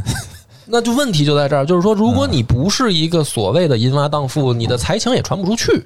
嗯，所以他这个是一个反过来的，我的理解就是说，那这个唐朝他只能以这些最后这些大姐的这个故事啊，作为一个猎奇茶余饭后的谈资去传，所以他们是四大才女。但是实际上呢，就是我先评价对这个历史人物的看法啊。所谓的这个才情，如果你放在这个文学上，我觉得可能很厉害，因为毕竟你觉得那么那么年轻就写出这样的诗词，确实很厉害。而且《全唐诗》里确实有收录鱼玄机的诗文，嗯，对，《全唐诗》里是有的，有一卷，对，对，嗯，而且整整一卷，它还不是几首。但是问题是什么呢？格调不高，或者再换句话说啊，可能有的人喜欢的会有不同意见。整个花间词派的格调都不高。就晚唐的时候，呃，我觉得整体上，坦率讲，我从我的阅读经验，我觉得整体上，那不是大家都往都那不一定都不太好。呃、那跟温庭筠齐名的李商隐格调就比他好一点。呃，算是吧，但是我觉得李商隐跟盛唐的时候的整个的感觉还是有差别，嗯，因为他毕竟到了一个大末世，嗯，对，就啊，就是说这个唐朝还有四十年就结束了，但是不是说到他结束那一刻才乱，其实到这个，嗯，等于这个鱼玄机的那个时代，他已经乱了，已经是这个地方上都已经各自为政了，对对对，啊，所以藩镇割据的这个情况已经形成的情况下，那么就是。剩下的就是一派末世景象，就是这个电影呢，它表达这一方面就是所谓的纵情声色，呃，吃喝玩乐这一个某种意义上讲，它的内核的状态符合末世唐朝的那种内核状态，但是没那么寡淡，就是电影拍的很寡淡，啊，就是咱们说那个，就是它的整个布局。那个布景啊，整个感觉更合适一点啊！嗯，啊你看《聂隐娘》里面那个张震起来还来一段胡旋舞什么的，手舞什么的，对吧？那都已经是中唐了。对啊，就是他们唐朝人的生活不是像大家想象的，而且侯孝贤拍的就已经够寡淡的了，他还得表现这个呢，嗯，对吧？所以这个豪放女的这个呢，它又是明显这么一个吃喝玩乐的故事，它没有那么寡淡，但是它的精神内核已经已经我觉得是废了。所以所谓的这个才女，就是你如果单从华美来论，花间词派是挺华美的，但是从才情上、从格调上来说都不高。那么颓废。对，那么这是我个人的理解啊。那么你放到这个电影来看呢，就是等于咱们重新再来评价一下这个电影的话，嗯，我觉得啊，从电影上它的这个美学，它的个人表达的这个力度可能有了，但是呢，第一个它把古人改的飞了，就是鱼玄机不是这样一个人，他明明是一个怨妇，他最后杀人动机就是吃醋，他精神世界没到这个电影里面演的那个高度，那完全我觉得是导演的作者表达，就是他心目中的鱼玄机或者他心目中的女性形象，对，追求的应该那样，但是鱼玄机并不那样。而且你所谓的豪放也好，或者说你所谓的才情也好，前提是你的才情在哪儿，对吧？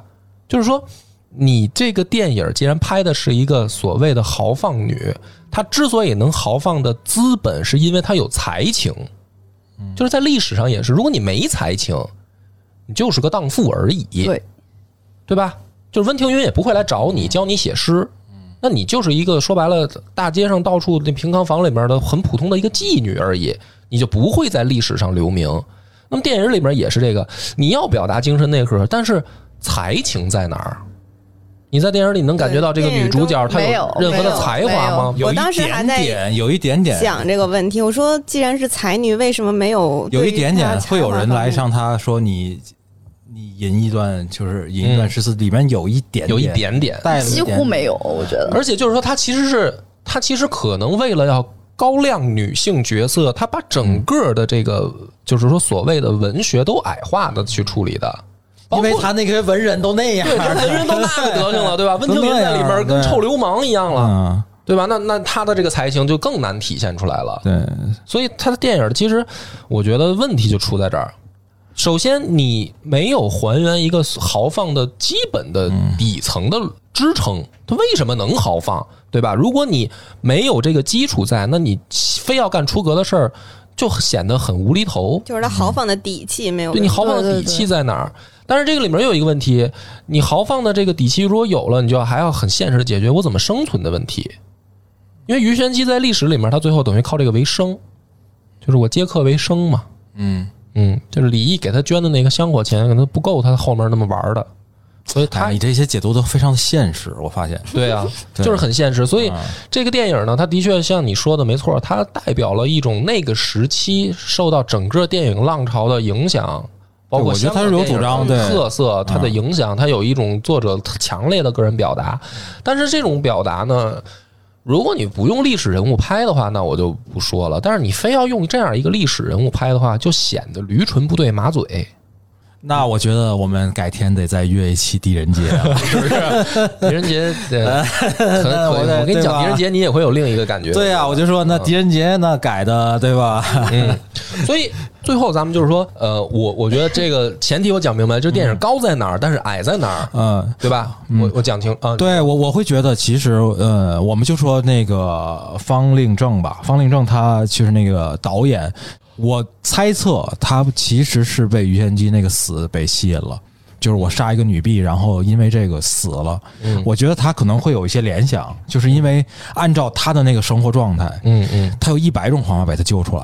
就说白了，就是我杀个女婢，在那个尤其是已经是末世的状态，嗯，就是随便杀个奴婢的事儿肯定很多，在各个豪门里面。OK，嗯，就是因为这个还死了，我觉得这事儿里头肯定有一些特别刚烈的东西，或者说有一些特别挑衅的东西在。我相信那个导演是看完这个东西以后有那样的联想，所以才自己想象出一个这样的故事来。对，他去他就是等于导演也给他了一个自己的资源。对对，因为站在他角度他会觉得啊，你是一个呃才女，而且呢你就认识这么多名流，嗯，随便哪个人说白了跟上面说句话，嗯，对吧，递个条子，嗯，这个事情都可能死刑改死缓了。呃对啊，起码或者花那个发发配一下，发点钱，这事儿我觉得都能够处理。嗯，甚至我找个人顶顶这个罪，就是你有一百种方法，而他选了一个最决绝的方式来完成这个，就是这个结果是最决绝的方式。我会觉得这里面肯定有一些历史上没记录的东西，嗯，比如说像他师傅一样，嗯，在在那个在在在对在堂上各种讥讽，嗯，讽刺身边的这些人，说那有那些跟我一块玩的人，他们都不咋地，对，你也不咋地。对，当然了，这个我觉得导演有他想象的空间，这个很合理啊。对对对。那么我还我会觉得这个点很迷人，就是他选了一种最激烈。嗯，他选最决绝的方式，对，最最最怎么说呢？最锋利的角度，啊、对对对，去解构这件事儿，嗯，去解构鱼玄机在历史上的这个死嘛，嗯、对吧？而且这在八四年，嗯、是八四年，对、哎、对，这是那个中英联合声明发布的那年，嗯，对。但是回回到，咱们还是回到这个电影本身啊，就是说他对于整个唐朝的理解的偏差还是挺大的。嗯，首先这个在我跟申马开录之前，我们就是说不去深聊这个所谓的文化元素里面有日日日本风格，对对对 对, 对, 对，我觉得这个是、嗯、这个咱们就不深聊了，因为那个年代嘛，就是说、嗯、这个随怎么说普及程度也不到，对吧？唐代什么样？对，我会觉得真正像你说的那种，就是真正还原那个唐风，嗯，确实是成本代价很高的，那、这个不太符合当时香港电影制作的那个整个的过程、嗯、流程。对对 对, 对, 对，而且这个其实已经做得很好了，嗯、就是到现在看画面也并不过时，嗯、就已经很牛了。我觉得这个咱们该夸夸。嗯，但是他对唐朝的理解呢，就是说。女诗人、女才女的，你这个还原，驴唇不对马嘴。唐朝的侠客和文人，包括整个市井生活，你还原的也是驴唇不对马嘴，就是说它整个都跑偏了。站在鱼玄机的角度，把那些东西都做得很龌龊。我坦率对，呃，文人刚才咱们其实讲故事都讲过了，把它矮化了。嗯，侠客也不对劲。侠客其实在唐代的时候，嗯、呃，不是。大家想象的那个令狐冲的形象，嗯，你看这个万梓良在里面，其实应该是李白对吧？也不是李白，他是分成两种，一种的侠客叫纨绔子弟，嗯，就是不要觉得游侠是有这个先秦时代的那种什么荆轲的那种风骨啊，那个叫刺客，嗯啊，侠在那个时代其实也算流氓了，其实、呃、不是晚唐中晚唐时候也有刺客，嗯、刺客也有。呃，但也不是那样，刺客就是完全就是，呃，怎么说呢？叫杀手，买凶杀人的杀手，对吧？我被哪个节度使派来，我执行任务，接个活而已。我接个活，我没有自己的主张，嗯、我是听命于人，我拿钱办事儿，这个叫刺客。侠客呢有自己的主张，但是那是纨绔子弟，就是说我要有钱有势来支撑我的侠客生活。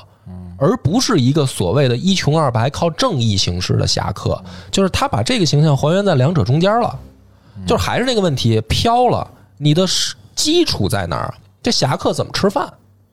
对吧？我发现他很关心大家怎么吃饭了、啊。你怎么吃饭？你要么是家族遗传，你是一二代，嗯，对吧？要不然的话，你是买凶杀人办事儿。这两个在历史上有，而且还有帮派，就是唐传奇里面是有帮派记载的，就是我没有办法独立。我是有自己背后的团伙，有黑社会的，这个唐朝里面有。但是这种电影里面的侠客想象，那种自由的表达，那是金庸，嗯，那是那个事儿，他不是唐代的侠客，唐代侠客不那样。或者说，大家也想想李白是不是侠客？我靠，李白靠结婚发财啊，嗯，很现实啊，就是、他不是不是靠杀人发财啊。对吧？你看李白喝完酒吹什么五花马千金裘，把换换酒喝，那都是媳妇的钱啊。对吧？挺好啊。另一个问题就是说，你电影里面还原的这些东西，想象的是值得肯定的、值得表扬的，但是呢，你又非要拍历史的话，你好歹是不是得有点历史的基础，或者说它的……那, 那我会觉得它其实就很抽离历史了，它就非常抽离历史。嗯、对对 对, 对，你要照照照这么说，就甚至说它都没拍一个平康坊的一个全景的一个俯拍、嗯，基本上就是平康坊对他来说就是那一个街区的一个一个店面。对，咱们就不批不就说嘛，不不批评它的布景啊、服化道啊，因为这个没办法，年代在那儿摆着呢。嗯、但是说对对这理解，它不就是说这还是。有可能能能做到的嘛？但是他其实理解的也不对嘛，对吧？当然了，他这是他人家本来就是一个三级片，你他这人也可以说我、啊、预算有限，预算有限对我也我我没有钱都放在那个屋里室内戏上，我人家也没打出说我是一文艺片的这么一个角度嘛。嗯，所以他这种所谓的就是电影里边的这个什么豪放女啊、自由精神啊、侠客啊这些东西，嗯，有点跟历史脱节了。对。这个就是就是咱俩视角不一样，因为我会觉得他其实是拿历史来说事儿的、嗯。其实我想开一个这次这样的一个系列，就是我们聊一聊历史题材的电影，以唐朝为这个为这个目的嘛。其实我就想，其实很多导演都在试图干一个什么事儿呢？就是如果我把机器架到唐代，我能拍着什么？嗯，但是我会觉得呢，这个话题呢有点是个，就是我先说我的观点啊，我比较倾向于认为它是个伪命题。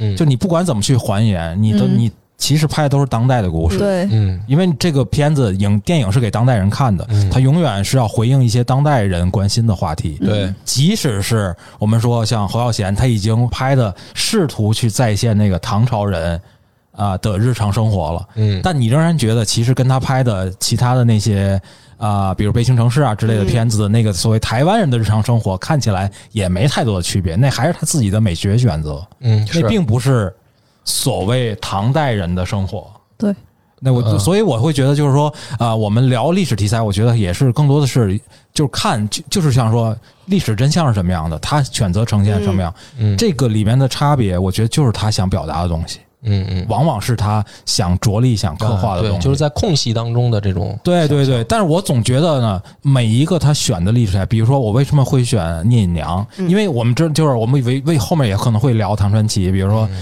聂隐娘那故事也不是这样的，对吧？就是在唐传奇的那个原始的那个故事里面，差别非常大。嗯，那他为什么第一这个故事为什么吸引到他了？他为什么选择用这个来改编？以及他改编里边他留下哪些东西？我会觉得这都是很有趣的角度。嗯，因为我觉得真实历史往往很枯燥，就像你说柴米油盐，嗯，哥们儿怎么怎么都认识谁，都认识谁，对吧？钱哪来的？我觉得这些东西呢，就是。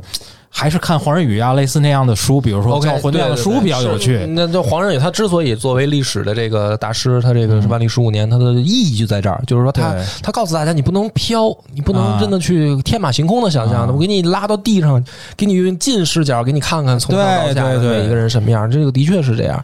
但是包括这个，咱们再再回到鱼玄机古代的这个，嗯，我在最后说两句吧，就是啊，因为这个我觉得，因为不知道你们有多少女性听众啊，嗯，所以必须得咱们往后掰。一下，我们这现在都是女，对啊，就是女主播就有俩。他说女性听众，不不，因为你主要是你们输出过，我也我也是弱势群体，所以就是我们这应该女性听众比例还挺高的。嗯，他不是主输出吗？对呀，啊，就是观点上很弱势。我觉得是是这个在历史上来讲，呃，鱼玄机这个形象，他其实传达要表达的也只是那种所谓的文人的对女性的矮化而已。嗯。就是留下来的，对吧？留下来的，对，留下来的就是，其实多少还是带着矮化，多少还是带着这种就是男女不公的这个角度在的，它流传下来的形象。那么，真正这个大唐的女性形象也未必是这样。啊，不一定是这个所谓我刚才讲的历史真相的鱼玄机的，就是说唐代女性是不是那样？不一定，不一定。毕竟是出过武则天、上官婉儿的时代，就是说隋唐时期有很多杰出的女性政治家，嗯，对，就是包括从隋的这个独孤氏开始，一直到这个武则天，嗯，然后这个上官婉儿这些人，他，嗯，们都是女性政治家嘛，这一种代表，嗯，甚至后面都几乎见不到，嗯，能到这个级别的，呃，或者说哪怕有，嗯，但是也不会做得像武则天这么出格，嗯，因为称帝的就她一个。你要说女性，其他政治家别的朝代也有，比如说宋朝有刘娥，清朝也有个慈禧，是吧？汉代也有吕雉，呃，这这个都有啊，呃。但是说真的往上再走一步，说我就就老娘就就这么着了，这个留个无字碑，你们爱写什么写什么吧，反正我他妈就称帝了。这是唐朝才有的，嗯，所以唐朝的这个女性，她某种意义上内心的强大程度不是，反而也不是历史上这个鱼玄机这样。唐朝女性其实很强大的，唐朝女性也打马球，就是这种运动啊，嗯，然后他们也追求这种我们现在的话叫叫所谓的性开放吧，嗯，就是或者说婚姻制度的突破，嗯，这都是唐代女性干的事儿啊。所以呃，最后我再回过头来说一下，嗯，就是虽然鱼玄机这个被文人弄成这个怨妇形象了，但是唐代女性不一定这样，对。对，我会觉得这都是写下来的嘛。其实这这些东西也是为了训诫后面的，一就好像我们说的那个所谓的，呃，怎么说《三国演义》里面塑造的什么诸葛亮啊之类的形象，其实也都是从宋以后吧，慢慢的才成型的。啊，哦，他那个是明朝的典型的。对对对对，我就说就是他实际上是当时社会的需要做一次再创作。对对对，我会觉得这些历史也有反复的这个修剪的过程。那肯定的，嗯，都会有。尤其是这些偏野史的人物，对，我当大家当野史听啊。嗯，这个虽然虽然这个引经据典呢，但是这个当野史听，别太较真儿啊。没事儿，后面我们讲的那些故事也都偏野史，嗯、所有唐代的电影拍出来的题材指向的也都是偏野史为主的。Okay, 嗯，行，咱们这一集我觉得就差不多聊到这儿、嗯。对，所以就是。嗯大家听完你讲了之后，打分有变化吗？对啊，那个你们现在重新给这电影打分的话，说实话，我刚才说完我那刚才那些话以后，我反而觉得我应该在上方给他加一。我也是这么想的。哦，你们就是觉得反正电影啊，不、呃，我会觉得就是他按照他自己的方式处理，就是我我其实一直在想，就是听你的整个过程中在想是什么吸引到他了。嗯，就是有这么多形象，比如说我想做一个女性题材的历史的。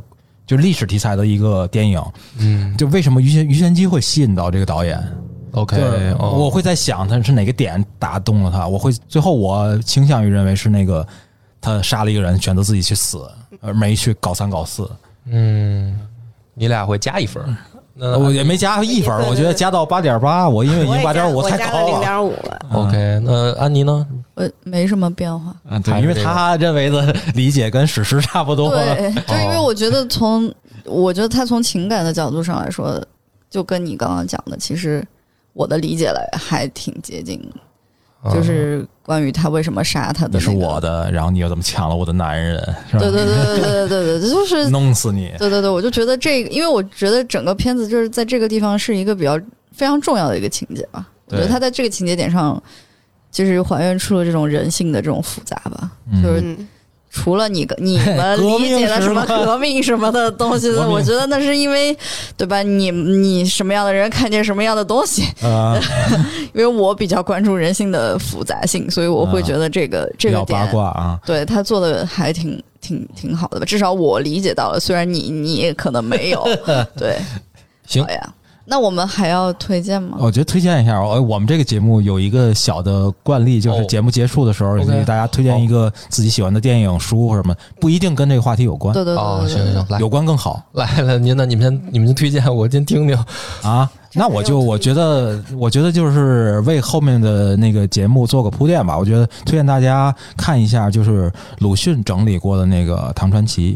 就曾经曾经他做过，他对唐传奇做过一次系统的梳理。嗯，现在目前市场流行的最全的唐传奇的版本，应该是鲁迅整理过的。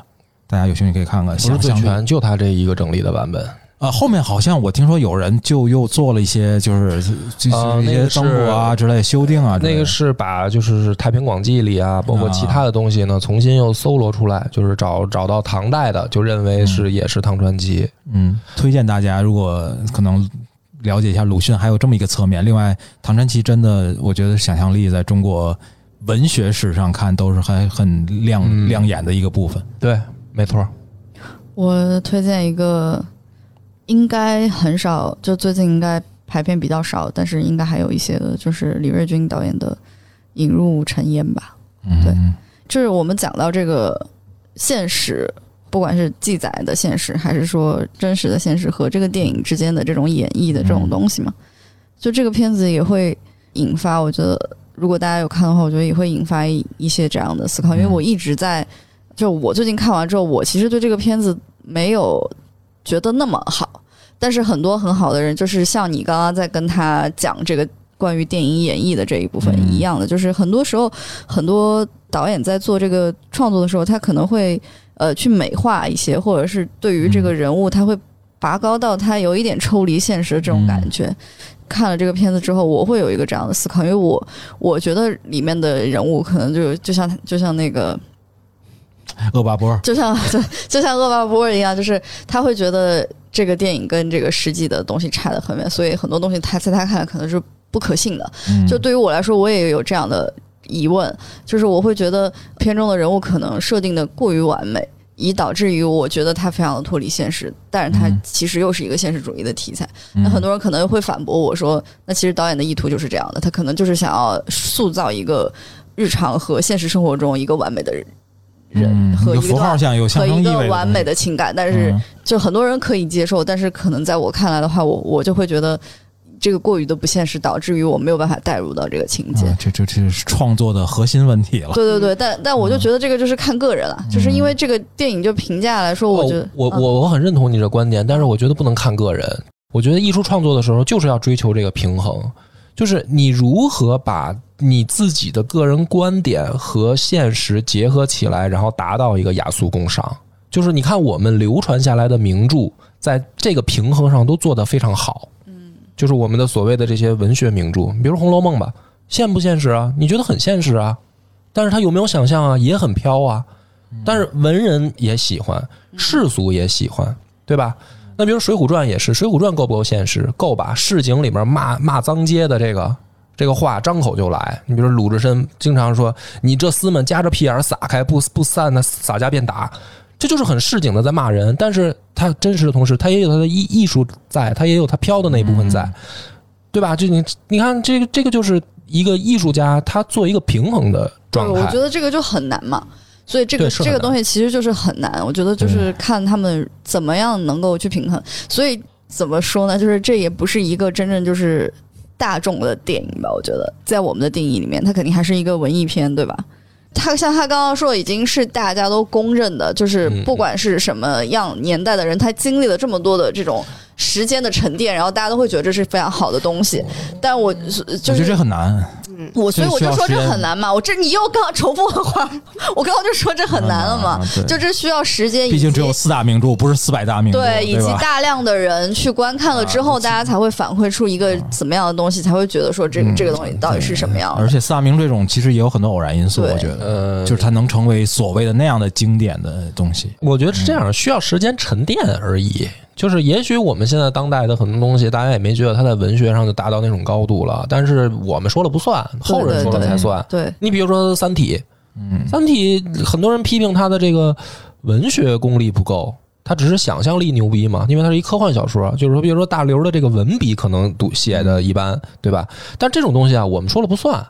就是后人去评判吧，对，就因为什么呢？你比如说，咱们还是拿四大名著这个例子来说啊，施耐庵的文笔其实也就那么回事儿，因为它里面很多，比如说写诗的那个，包括韵脚都出问题，很多这个这个自称的这个这个称号什么的也有问题。就是说，它作为一个文人标准来说，《水浒》并不一定是一个好的文学作品，它的文笔啊，我知道。嗯，但是为什么牛逼呢？就是因为经过时间沉淀了，他把市井生活的这种直白表达，甚至有的时候政治上都不一定正确的这种表达，经过时间沉淀，他反而后人觉得牛逼了。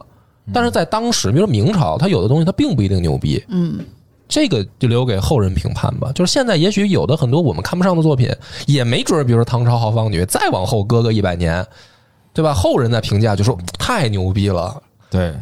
我其实也像刚才想接你这话，就想说一点，我是觉得经典也是分时代的，也有时代性。你在这个时代，你觉得啊，虽然它过了很久，你觉得经过沉淀就剩这几个，但我其实想说，就是也许过些年四大名著也不是这几个人，那这就有可能，对，有可能，对吧？《金瓶梅》会上来，《孽海花》会上来，对，就说不清，有可能。嗯，好，我这趴就结束。嗯，你们还有那个，那我就推荐一个最近刚上流媒体的一恐怖片，叫就是台湾的那个叫《咒》嘛。然后也是，其实特别想跟梁波一块儿联动聊一聊。哦，嗯，哦，对对 ，sorry， 说真名也行。特别想跟恶霸波一起联动，再聊一期恐怖题材的，因为我之前听过恶大恶霸波在他自己的电台里讲恐怖故事，觉得 嗯, 嗯，讲的都跟笑话似的。没没没没没，我们绝对不搭茬。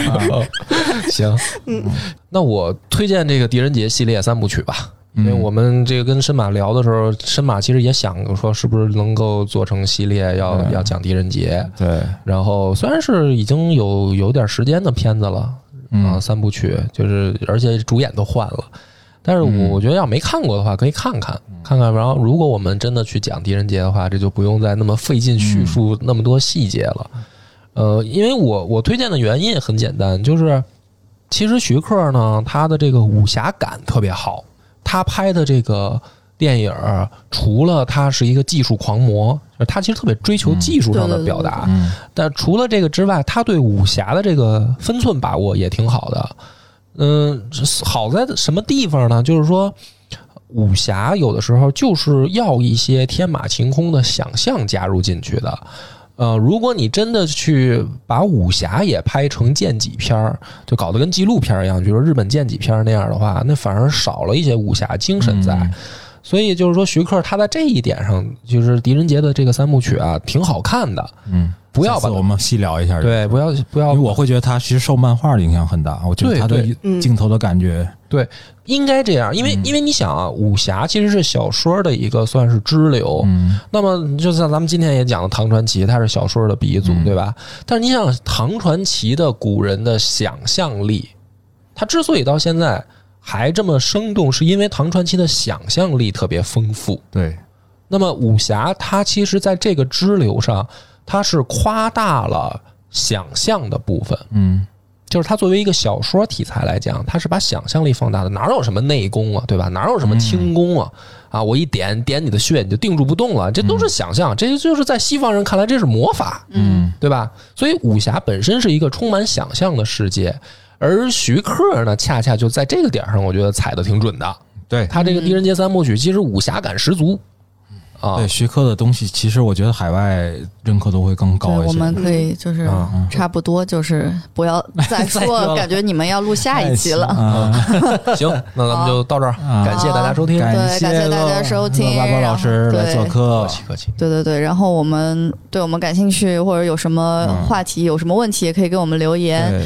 呃，可以关注我们的 podcast， 然后我们的呃喜马拉雅小宇宙，还有微信公众号和微博有。想听的都可以，林香 F M， 对还有、嗯、对，那我们今天就到这里，好，谢谢欧巴波老师，然后我们下期再见，拜拜，拜拜。拜拜。